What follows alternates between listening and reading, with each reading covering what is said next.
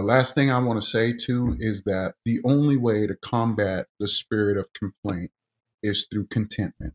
Is through Mm. contentment. So um, I think like um, you know, um, and, and contentment doesn't come naturally. Paul said, "I have learned to be content in whatsoever state that I'm in." So that's something that we need to learn to be content and not complain.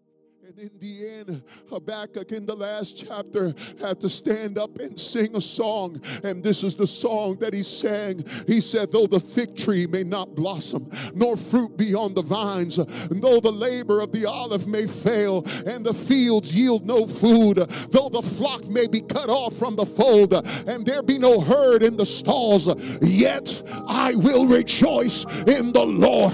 I will joy in the God of my salvation, the Lord God. You are my strength. He will make my feet like deer's feet, and He will make me walk on my high hills. He will make me dance before Him. He will give me the strength to be content in whatsoever state that I am. He'll give me the strength to go through the valley. He'll give me the strength to go through difficult times, even when I feel like I'm abandoned. God, you are my strength. I will sing. He sang in the midst of his affliction. And somebody said, Well, preacher, you're just Pentecostaling this message up.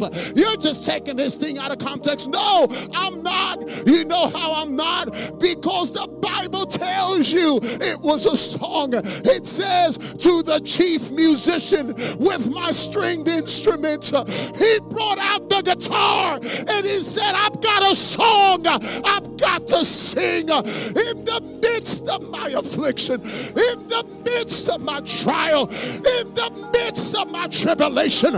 I've got to praise and I've got to get it out. I've got a dance uh, that the world can't take from me.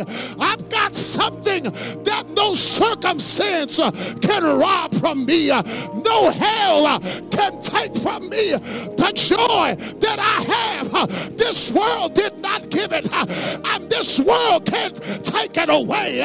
Somebody in here, you've got to make up in your mind that the gungus, my spirit, rebuke it in the name of Jesus and say, I've got to find my strength